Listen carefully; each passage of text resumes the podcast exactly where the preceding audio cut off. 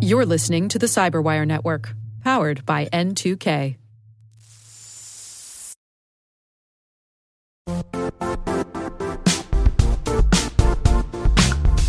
Don't struggle to align your organization's cybersecurity with business risk. Get the only solution that goes beyond reacting to threats with vulnerability and risk monitoring. You need the next evolution of MDR, and only Critical Start delivers it. Critical Start doesn't just monitor and respond to threats. They put you in control by detecting suspicious activities, quickly responding to contain threats, and identifying your most critical assets and protecting them against vulnerabilities and exposures. With continuous visibility, expert guidance, and measurable risk reduction, Critical Start has redefined what it means to manage cyber risk. Demonstrate provable security maturity to your leadership while positioning your program to achieve the greatest risk reduction per dollar spent. Stop fearing risk and start managing it with Critical Start. Visit criticalstart.com and request a demo today. That's criticalstart.com.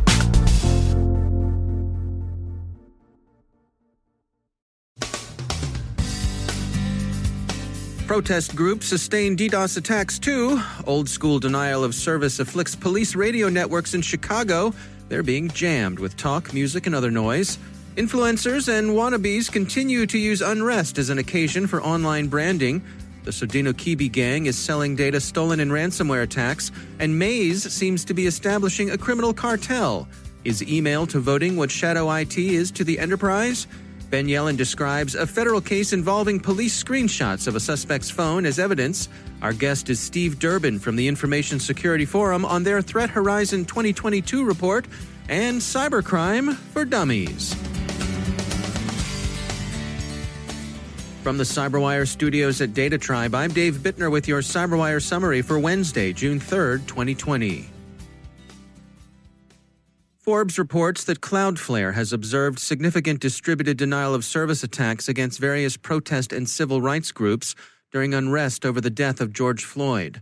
Like the denial of service attacks against some state of Minnesota sites, the attacks on the groups weren't beyond the mitigation capabilities of Cloudflare and other providers of DDoS countermeasures. There are also further evidence that DDoS is now a thoroughly commodified attack technique. Does jamming and intrusion into radio networks count as a cyber incident? Given the convergence of cyber and electronic attack, it's close enough to bear mention. And so other, more conventional forms of interference are also in evidence. The Sun Times says the Chicago Police Department's radios have been jammed during responses to protests and rioting over the weekend. The jamming took the form of music, yelling slogans, anything to disrupt police communication. The content came from all over the political map, with anti cop music predominating, but with plenty of anti protester remarks in the mix. A lot of the jamming seems to have been done for the lulls.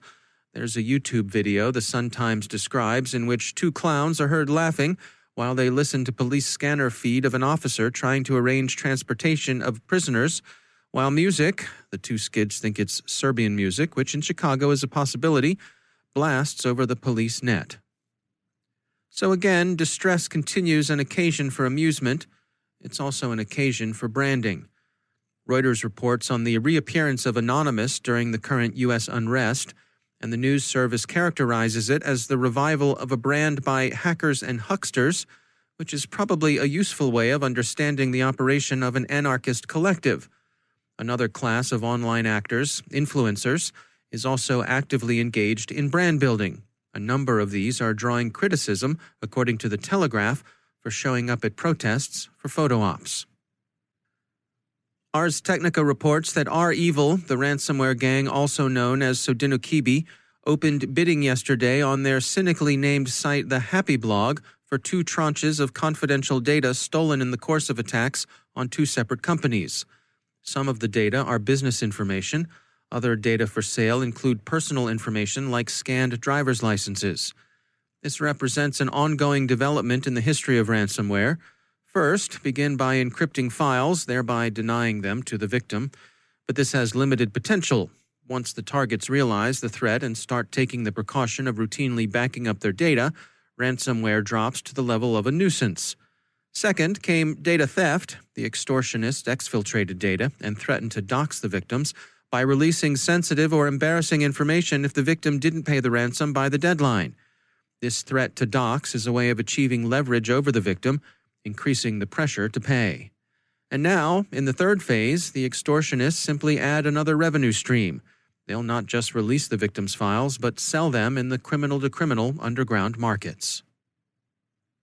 Steve Durbin is managing director of the Information Security Forum based in London. He joins us to discuss Threat Horizon 2022, the ISF's latest annual report, which highlights the major threats that organizations can expect to face over the next two years.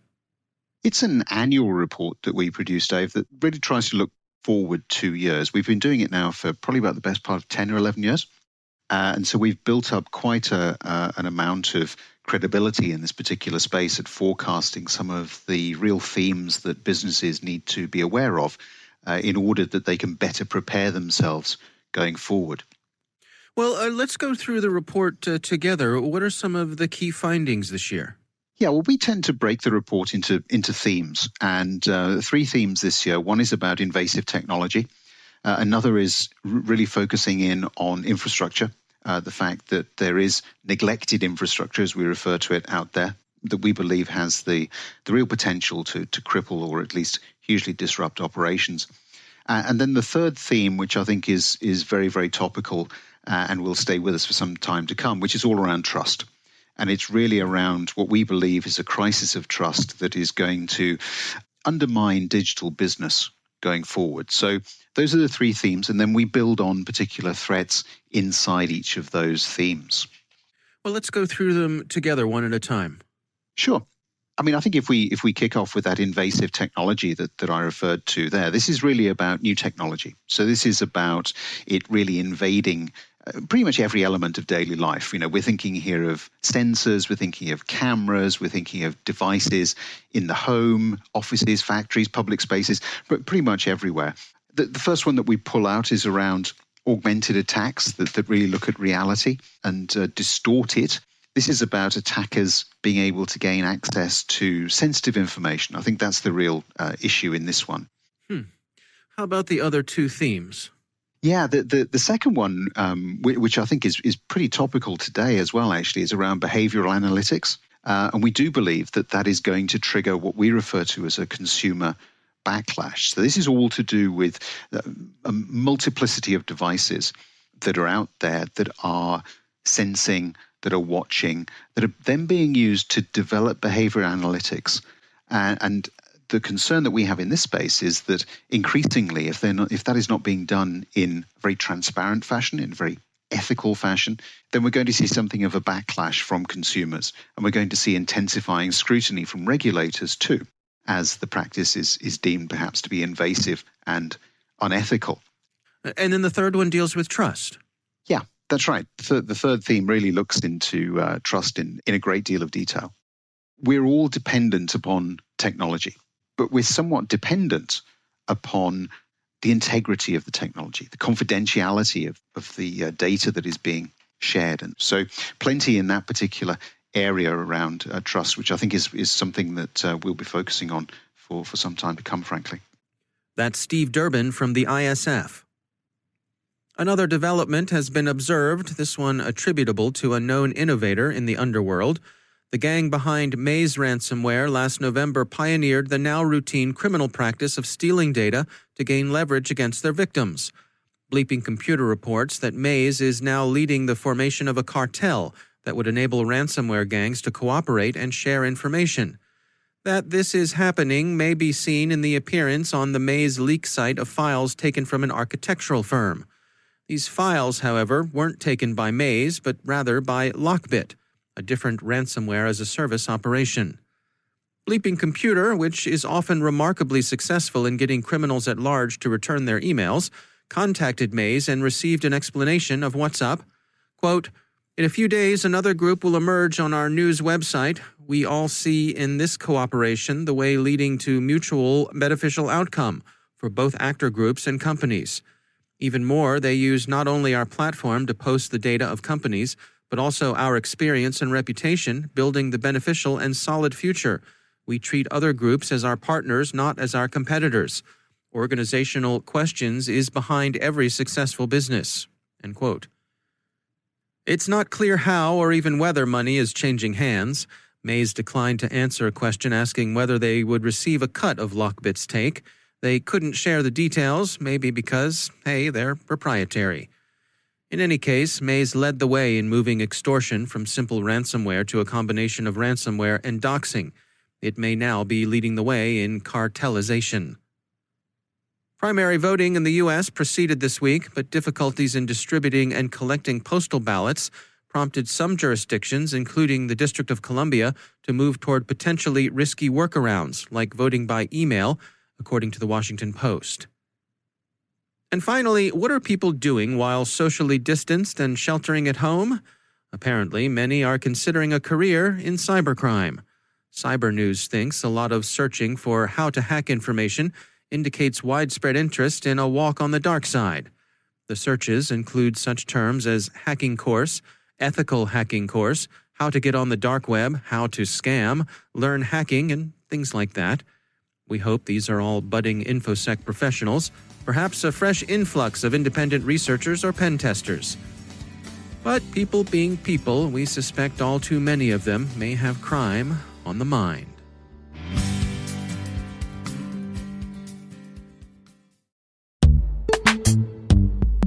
Every day, your IAM tech debt grows. Your multi generational services struggle to work together. Building an identity fabric can fix this. It makes all your identity tooling stronger and allows you to connect any app to any service you want to use with zero coding, zero maintenance, and zero app downtime. Strata's identity orchestration platform separates the identity logic from your applications so you can optimize existing IAM tools and manage them in a single control plane. Now, every vendor, standard, and architecture work together. In short, building your identity fabric means you can secure your non standard apps keep your complex access policies, retire outdated IDPs, and modernize in record time. So build your fabric with Strata Identity and get rid of tech debt for good. Visit strata.io slash cyberwire, share your identity priorities, and receive a pair of AirPods Pro. Offer valid for organizations over 5,000 employees. Connect today at strata.io slash cyberwire.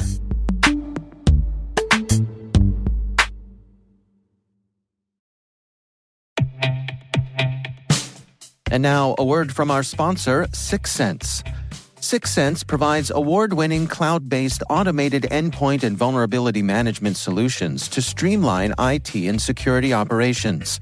With its advanced platform, businesses gain complete visibility and control over their infrastructure, reducing IT and security risks and optimizing operational efficiency. With Syxsense, you'll get real time alerts, risk based vulnerability prioritization and remediations, and an intuitive automation and orchestration engine so you can focus on your core business goals. Confident in the knowledge that your enterprise is secure, compliant, and running smoothly. To learn why enterprises choose Syxsense, visit syxsense.com.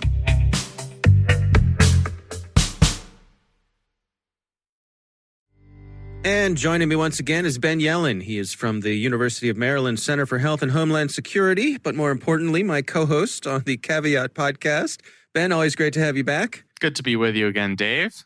Uh, on this week's Caveat, you and I covered a fascinating case, and I want to uh, share it with our Cyberwire audience as well. This is a story from Ars Technica written by Kate Cox. The title is Just Turning Your Phone On Qualifies as Searching It Court Rules. Um, boy, this is an interesting one. Can you unpack it for us? It really is a fascinating case. So, it is a federal case, but the incident happened in Washington state uh, about a year ago. A criminal suspect was indicted on a bunch of charges robbery and assault. Uh, suspect was using a smartphone. When that suspect was arrested, one of the uh, arresting officers hit the power button on that person's device to bring up that phone's lock screen. Now, the officer didn't do anything with that lock screen, but he or she must have seen something that was suspicious. As the federal government was investigating this case, it, it is a federal case, the FBI turned on the phone to take a photograph, a screenshot of that phone's lock screen. And that lock screen seemed to display the name Streezy, which uh, it appears to me from reading the story was an alias for this criminal suspect, and that was key hmm. evidence used in the conviction. Hmm. So the criminal defendant sought to suppress this evidence, saying that both the police officers, the arresting officers, and the FBI violated this defendant's Fourth Amendment rights by uh, simply turning on the phone and taking a screenshot of that lock screen. And the judge actually agreed with the criminal suspect at least as it relates to the FBI taking that screenshot of the lock screen. There are hmm. additional questions about the arresting officer. It's generally legal to search somebody incident to arrest. So that's something that's going to be adjudicated in a future proceeding. But the FBI, when it turned on the phone and took that that screenshot of the lock screen, that qualifies as a search under the Fourth Amendment and therefore necessitates a warrant. Because no warrant was issued in this case, at least on those grounds, the conviction would have to be overturned. Hmm. Uh, so the rationale here is particularly fascinating, and I'll give just a, a very short history.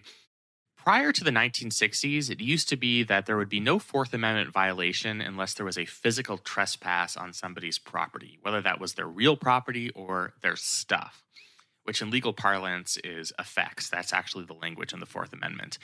Hmm. In the 60s, that standard changed. There was no longer a focus on a physical trespass into somebody's property. Instead, the focus turned to whether there was a violation of somebody's reasonable expectation of privacy.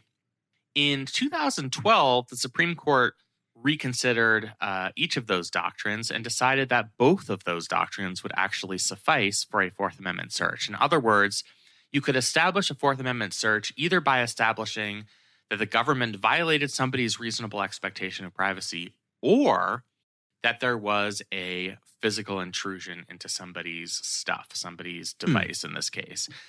What the judge here says is we need not answer the question on whether this violates the defendant's reasonable expectation of privacy because what we have here is actually a physical trespass. The FBI physically took the device, pressed those two buttons to take a screenshot, that is a trespass on that person's property. And that, in and of itself, qualifies for a Fourth Amendment search, and therefore a warrant should have been issued. So it's really a, a fascinating case. It'll be interesting to see whether this uh, logic adopted nationwide in other similar cases. What do you make of this? What, what is your take on it? I mean, it's fascinating to me. I, I have to say, I, I would not have expected a ruling like this. Yeah. So this case is very analogous to the 2012 case I referenced, uh, and that's the Jones case. And in that case, the government uh, or law enforcement had placed a GPS tracking device under the hood of a suspect's car. And the majority of the Supreme Court held that that was a search simply because law enforcement trespassed on that suspect's vehicle. What Justice Alito said in his concurrence in that case is the act of physically attaching that GPS device is completely insignificant as it relates to the question of personal privacy. The real privacy question is what happens after that device is physically attached. And that's the tracking. That's tracking an individual's location. And hmm. so my thinking of it is, you know, the question on whether somebody's uh, fundamental rights are violated as it relates to their uh, the, their personal integrity, their personal privacy, generally in the digital age will not turn on whether there has been a simple physical trespass. So, you know, in my view, that shouldn't be the determining factor as to whether there has been a Fourth Amendment search. And to relate more to, you know, a number of things, including how intrusive this particular method of, of searching is. You know, you could make a case that this individual actually did not have a reasonable expectation of privacy in their lock screen because it's something that a person generally shows publicly. Um, mm-hmm. If you mm-hmm. put your phone out on a table, if it falls out of your pocket, that's going to be something that anybody could see. That to me would have been a fine justification um, instead of using this more, uh, I would say, arcane 19th century physical trespass doctrine uh, to make the decision in this case. Hmm. That's fascinating.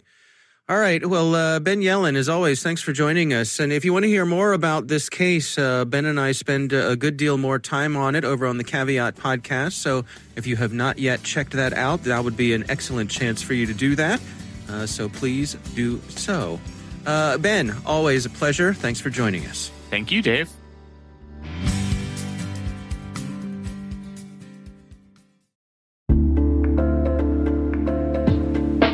Are lengthy security reviews pulling attention away from your security program? With the largest network of trust centers, Vanta can help you streamline security reviews to win customer trust, save time, and close deals fast. Proactively demonstrate security by showcasing key resources like your SOC 2 or ISO 27001 and provide real time evidence for passing controls. And when a security questionnaire is required, Vanta takes the first pass for you. Visit vanta.com slash cyber to take a self-serve tour. That's vanta.com slash cyber.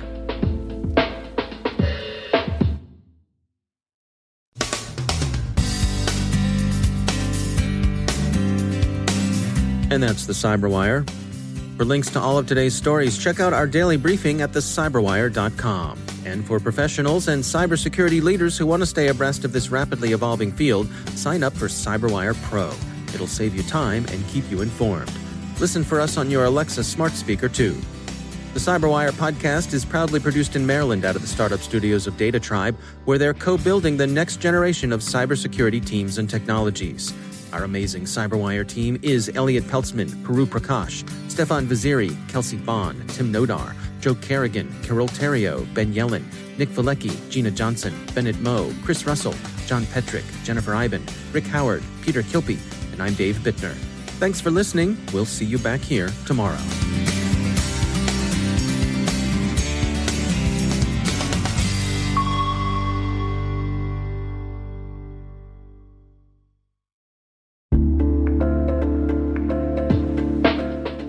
Rick here. At N2K Cyberwire, we're dedicated to continuously improving the quality of the news and commentary on our network. That's why we're inviting you to participate in our 2024 audience survey. It only takes a few minutes, and your feedback is invaluable. Plus, you'll have the chance to win a $100 Amazon gift card as a thank you for your time. Head on over to cyberwire.com slash survey. That's cyberwire.com slash survey to share your feedback now.